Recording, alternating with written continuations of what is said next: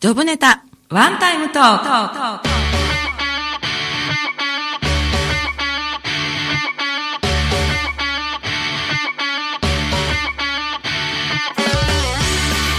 皆さんこんばんは。明けましておめでとうございます。パーソナリティでコミュニケーションプロコーチの笹田久美子です。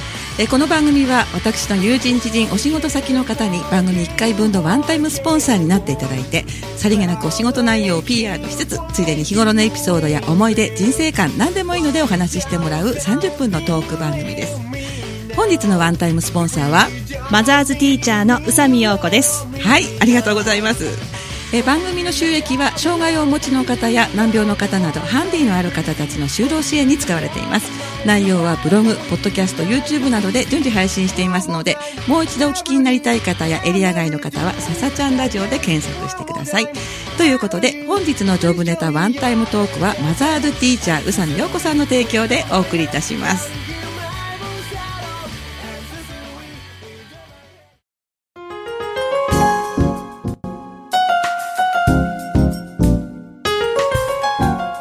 改めまして明けましておめでとうございます明けましておめでとうございます。はい、本日はマザーズティーチャー宇佐美陽子さんにお越しいただいています。よろしくお願いいたします。はい、よろしくお願いします。今日は呼んでいただいてありがとうございます。普段もね、こうよく喋ってるのでね、なんか改まった気が全然しないんですけれどもね。全くしないですね。今日はあの二人の新春大砲弾、ん？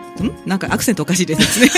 新春大砲弾ということで、はいもうあることないことをおしゃべりしながら楽しい30分やっていきたいと思います。はい、楽しみですす。よろしくお願いします。はい、こちらこそ。では、あの、マザーズティーチャー、はい。ということなんですけれども、ええ。こちら、簡単に、あの、お仕事なんですか、こちらは。そうなんですよ。はい。まあ、もともとええ。私自身が、はい。あの、子供が生まれてからですね、うん。ちょうど上の子が1歳、まあ、2歳になるぐらい、はい。で下の子がは生後半年の時に大震災があって、でその、の後に、うん。あの2人とも夜泣きが始まったんですね。あ震災をきっかけに。けに、うんうんそれまでもまあ赤ちゃんなので、はい。まあ、3時間とかね、うん2時間とか、起きには起きるっていうのは普通じゃないですか。うん、そうですよね。なんですが、その震災の後に、まあ、震災のあの揺れでも、はいまあ僕ちゃんはね、はい起きなかったくせに、あ、そうなんだ。そうなんですよ、うん起きなかったくせに、その後から、はい。毎日ですね、毎晩30分おきに交互に起きるようになったんですよ。やっぱりこう、大きな災害だっていうことはお子さんにも分かったんでしょうかね？うん、まあなんか後で聞いたら、はい。まあお母さんの気持ち的な不安が、あ、うつ、移ったんじゃないかなっていうふうには言われていて、で、まあうん。私的には平常心でいたつもりだったんですけれども、はい。まあ子供がそういうことになってしまって、え。で、そういうことが半年ぐらい続いて、はい。もうすっかり子育てやる、やりたくなくなってしまってですね。えそっち、そっちですか？ええで、なんかちょっと具合も悪くなってしまって、そっか。そうなんですよ。お二人ともこう、数時間おきに目を覚めるんではもう体の疲労も大変ですよね。ほとんど寝れないのが半年ぐらい続いて。精神的にもね、結構疲れますしね。そうなんですよ。うんでもこう何かこう母の使命感みたいなもので、はい。午前中ははいなんとか外遊びをさせなきゃみたいな。あ、ねばならぬみたいな。ねばならぬですよ、うんそうなんでお昼ご飯とか夜ご飯とかもはい手作りしなければ、あ、ねばならぬ。ねばならぬ。ねば っていうのに陥ってしまって、うん。まあすごいいろんな意味でこうがんじがらめになって、はい。えーまあうまくね子供との関係をはい。できない時だったんですね。うん。でそういうのがもう何年も続いて、はい。で私も3年ぐらい前に仕事に復帰したんですけど、はい子育て一段落してないんですが 今ね、あの、実はね、ナトラジでね、あの、何曜日でしたっけ？ナトラジで、はい。まあ大体金曜日にですね、はい。金曜日にね、この愉快な声がね、ねあの、ナトリ、ナトリ災害ラジオ、あ、今ちょっと違うのかな？まだ災害 FM ですね。あそうですね。はい。ということで、まあ、うさみさんの声が聞けるわけですが、そうなんですよ。はい。それでなんとか、い。そのまあ親子の関係性を、はい。と良くしたいな、子育てを楽しくしたいなってはい。思っていた矢先に出会ったのが、はい。マザーズコーチングスクールという、うん。いわゆる、うん。あのコーチングの手法を使った親子のコミュニケーションのための、はい。まああのやり方ですかね。たまたまですね、2014年に、はいそのマザーズコーチングスクールというのが東京にあるええ NPO 法人トラストコーチングっていううん NPO で作ったはいプログラムとして立ち上がってですね、はい。全国で100名、うんあの無料でトレーニングしますとおー、すごい。なんかこう、引き寄せですかね。引き寄せです引ねき寄せられたんでしょうかね。はい。たまたまなんですけど、はい、今年ですね、今年。はいはい。あ去年ですねもう ?2014 年。あ、もう去年のお話が去年すいません。ちょっと私前後感覚が。もう年が明けた気が全然してないっていう。ええ全然してないですよね本当ですね。もうねはいもう新春放談ですからね。新春ですからねご勘弁いただきまして。大丈夫です、大丈夫。大体はい1ヶ月ぐらい皆さん年明けないですから。そうですね。あの、申し込み書も間違えたりしてね。間違えて、そう、あれみたいな。そう。で、戻しますね。で戻しましょう 戻はい。はい。で、はいえーまあ、その100人限定ではい無料でトレーニングして、はいしかもそのコーチングスクールで学んだら、はいあのティーチャーとしてご自身もこのテキストの内容をはい。いろんなお母さんとかに教えていいですよっていう、うん。そういう仕組みだったんですね。認定講師として、はい。あの全国で活躍するマザーズティーチャーのお母さんたちいっぱいいるんですけど、ええ。仙台ではあの実は私だけであ、そうなんだ。そうなんですよ。東北ではどうですか？東北だと福島に2名いて、はい。山形に1名いて、はい。岩手に1名。あ今現状いる状況なんですけど南の方なんですね。そうなんですよ宮城県っていう言い方でも1名で大丈夫。1名ですねワンじゃないですか。オンリーワンなんですよオンリーワンですね。寂しいじゃないですか、あ、そっち、そっちなんだ。私、あ唯一ってこう、PR できるなとかすぐそっちに思っちゃった。あまあそうですね悪女なので。悪女ですね ねすいません。はい。で、また戻しましょう。でまた戻ってきてですね、はいはい。であのその、まあ、無料トレーニングをはい直接そのプログラムを作った、ええまあ、NPO 法人トラストコーチングの代表のはい馬場さんっていう方が、まあ、たまたま同い年だったんですけどあ、そうなのね。ええあのうん受けて、うんうんで、えー去年の9月から、はいあ10月からですね、うん去年の10月から、まあ、私も仙台市内とかい宮城県内の方に、はい。お母さんと子供の関係性で悩んでいる方とか子育てが辛いなと思っている方に向けて、はいコミュニケーションの手法をお伝えするというのが、まあ、マザーズティーチャーの役割ですね。なるほど。はい。ということは、主にお母さんを対象にして、はい。で、まあ、活動としては、何でしょう、セミナーとか実際にコーチングをされるような感じですか？そうなんですよう。ーんまだまだ初心者なので、私も。そうなんですか？もう笹崎コーチにいろいろ教わりたいところですけれども。急にそっち急に振られるとドキドキしちゃいますね。はい。はい。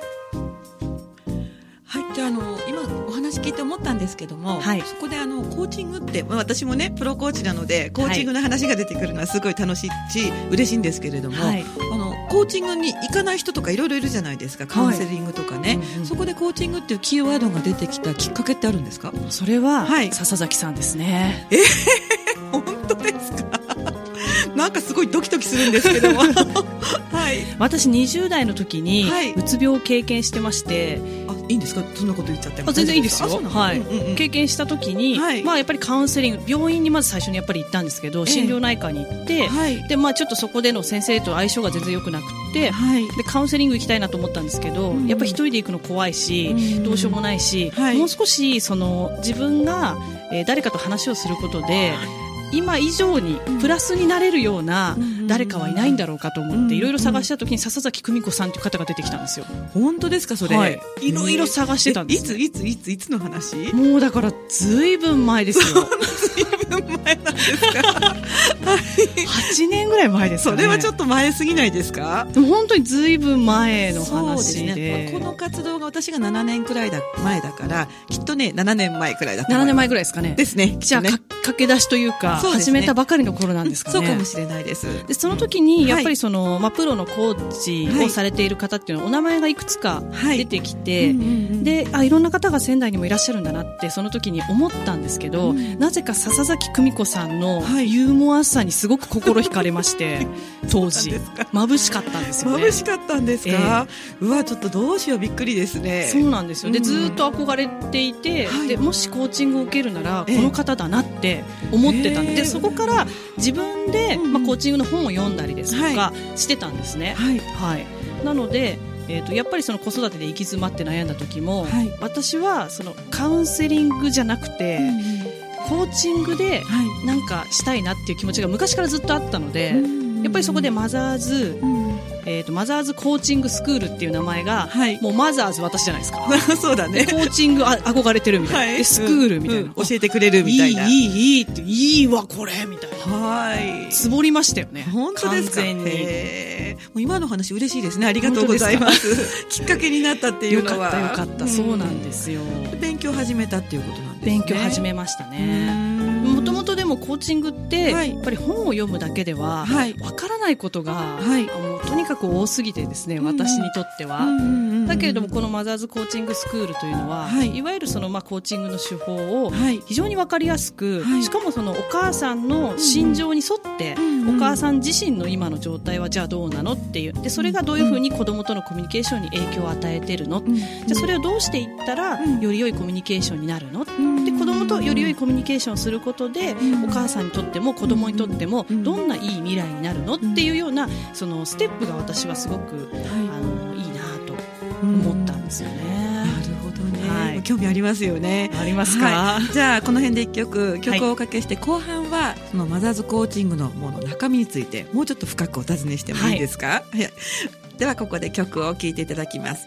えー、と曲はですね最近出た曲なんですけれども井上陽水さんの「桜ドロップス」アルバムはですね、えー、と長いんですよね。宇多田ヒカルの歌、その後いろいろ続くんですけれど省略いたしまして、はい、省略しました。省略しました。井上陽水さんで「桜ドロップス」どうぞお聴き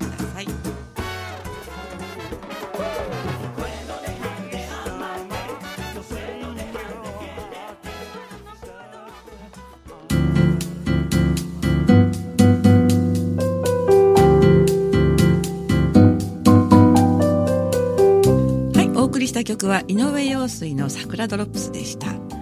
じゃあ、あの、宇佐美さん、後半なんですけれども、はいマザーズコーチング、マザーズティーチャーですか？はいそちらについてなんですが、もう少し詳しく伺っていいですか？あ、いいです。もう笹崎さんに質問されるなんて、はいこんな光栄なことはないですえね。ーそう言っていただくのが光栄ですね。えーもうあの、この番組に出れる人はですね、はい本当に最高にハッピーな時間を過ごせてるだろうなと、私いつも想像しておりまあす。そうですか、はいまあ、今日はお正月でおめでたいですからね。めでたいですからね妄想しましょうじゃあハッピーとめでたいで行ってみましょう。はい、ぜひぜひ。はい、あの活動なんですけれども、は何かあのセミナーをされたりとか、うんそういうふうなことは、まあ、ちょっとあのフェイスブックでもね拝見するんですけれども、そうですね、ええ。基本的には、うん。あのぜひぜひそういう、まあ、スクールを受けて、はい。自分のコミュニケーション子供とのコミュニケーションに生かしたいっていう、はい。まあ、私の友人からの声があった時にじゃあせっかくだからオープンにして、うんうん。他にも受けたいっていう方がいたらどうぞみたいな、うんうんうん。えー形で去年の秋からは活動をしてました。うーんそれはあの資格を取るためとかそういうことではなくて、はい、まずは、うん。あのマザーズコーチングスクールというものの、まあ、うんテキストがあって、ええその内容を、えーとうん。1日ではい、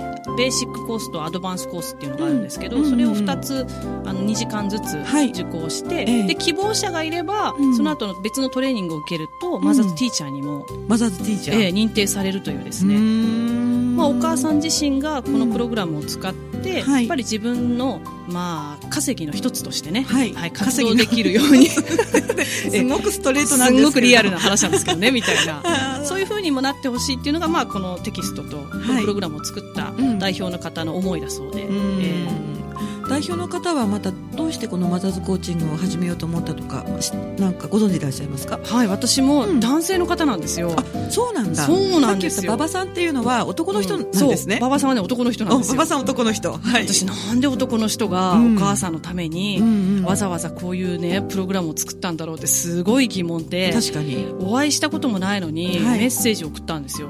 なんでこういうのを作ったんですかメールか何かで。はい。はい、フェイスブックのメッセンジャーで。メッセージャーで。そうそう。返事来ました？来ました。えー、なんて？い言ってもいい段あの、まあ、差し支えない範囲で教えていただきたいんですけど。はい、あのーはいいや、別に全然差し支えないと思うんですけど、いいの？それは宇佐美さんはそう思っても向こうは思ってないかもしれないよ。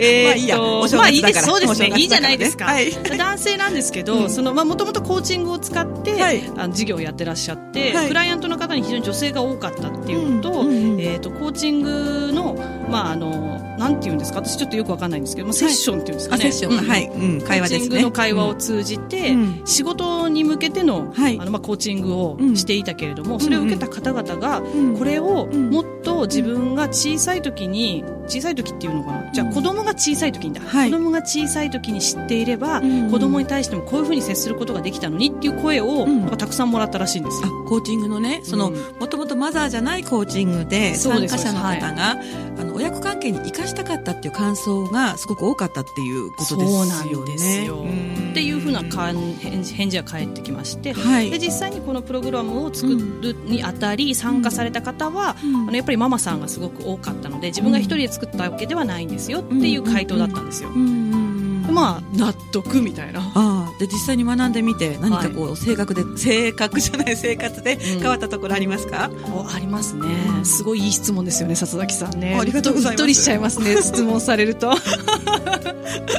まあもともと私はとにかくあの導火線が短くて気が短いんですよ。えそうなんだ。もうね、うん、なんでかわからないです。子供のことに対してはねすぐイライラしちゃう、えしぼっぼみたいな感じ？もうすぐボって感じ、ね、ボって感じ？ボって感じですねもう何かっていうと、うん、早く着替えなさい。早く支度しなさい。早く食べて、早く歯磨いて、早くお風呂入って早くお布団に入って早く寝て早く片付けてみたいな。すごい。もう一声みたいな。うんうんうん。ってなっちゃうんですよね、はい、でまあ、お母さん友達同士いわゆるママ友ですよね、うんうん、ママ友同士で話してても、うん、まあ、そういう会話は結構多くて、はい、ねえみたいな、家に誰もいないしねパパさん遅いしね自分の親が近くにいるわけでもないしね、うん、なんか自分一人でやろうと思うとねえみたいな。子供ってねすごい可愛いんだけれども、うん、自分のこう行動をすごくねあのなんていうのかな制限をかけちゃうじゃないですか、はい、時間でもそうだしね行動範囲でも、うん、そう思うとねやっぱりこうちょっとはねいろいろストレスっていうのは誰でも出てくると思うんですよね。そうなんですねそれでもうなんていうかこう鬼ヶ島から鬼を100体ぐらい呼んで、はい、この子供を退治してくれないかなぐらい思ってたんですね。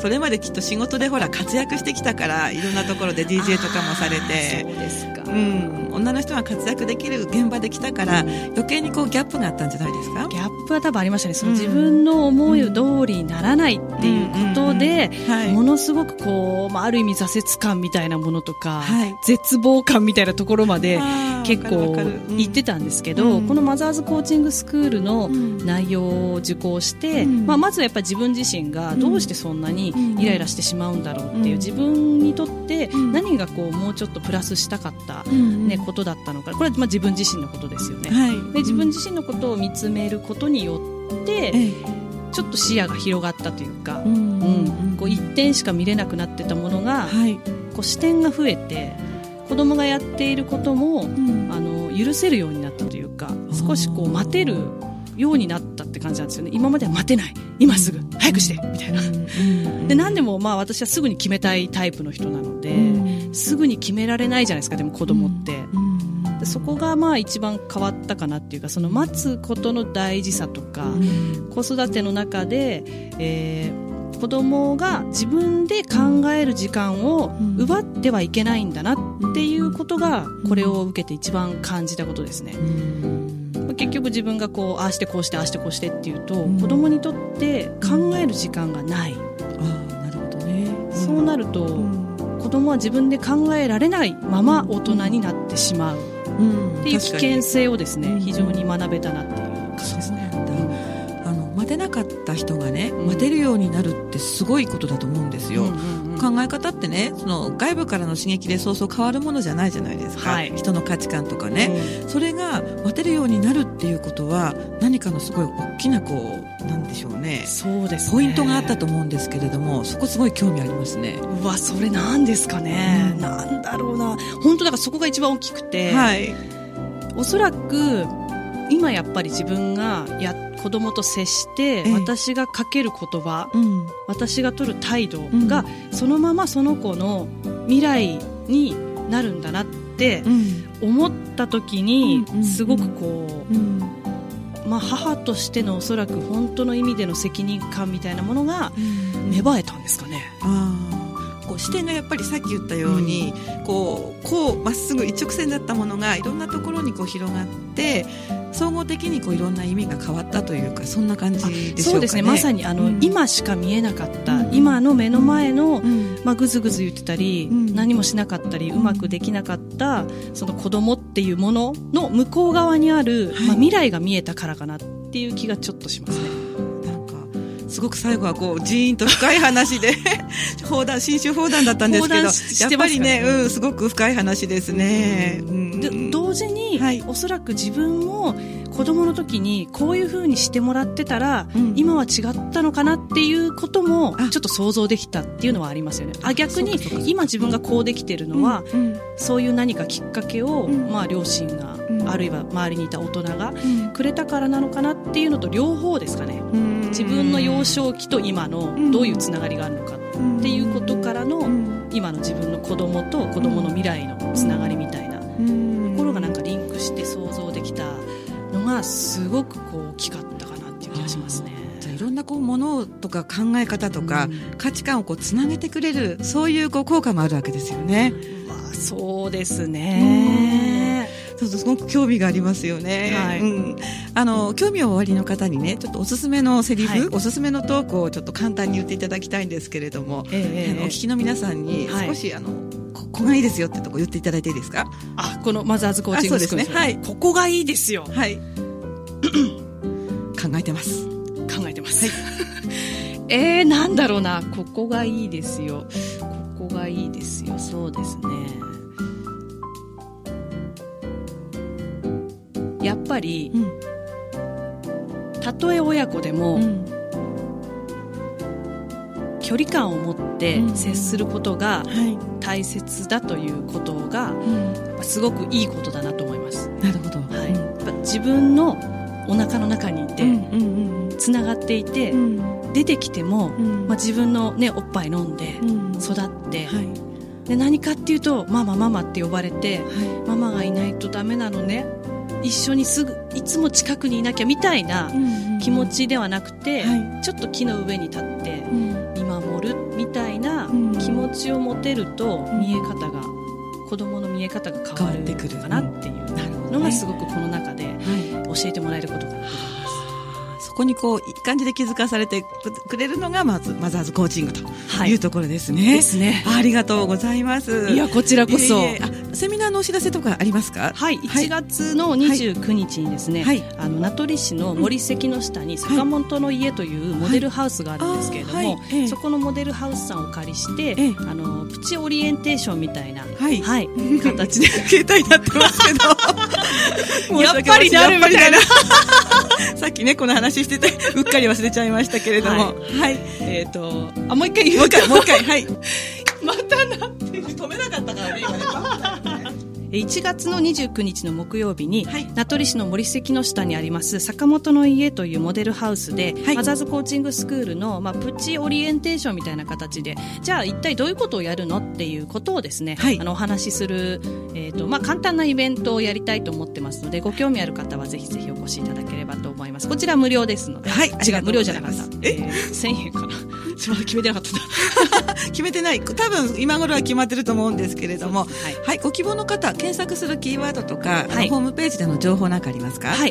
宇佐美陽子で検索してもらえれば、はい、ブログとフェイスブックのページと両方出てきますので、はい、はい、どちらからでも情報は見ることができるようになってます。はい。ありがとうございます。ちなみに宇佐美はあのガソリンスタンドの宇佐美の宇佐美でいいんですか？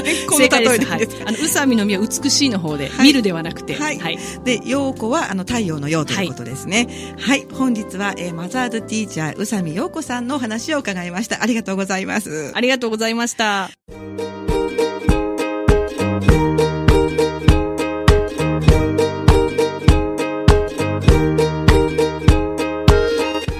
皆さんいかがでしたでしょうか？今日はですね、まあ、新州大砲弾ということで、前半はちょっと砲弾っぽかったんですけれども、後半非常にね、あの参考になる心に響くいいお話を伺うことができました。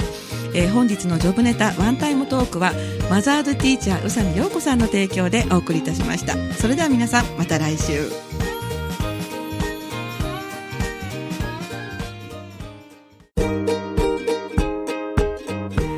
ラジオをお聞きの皆さん、新年明けましておめでとうございます。ジョブネタワンタイムトークパーソナリティの笹崎久美子です。新年最初の放送がなんと1月1日ということでおめでたいですよね。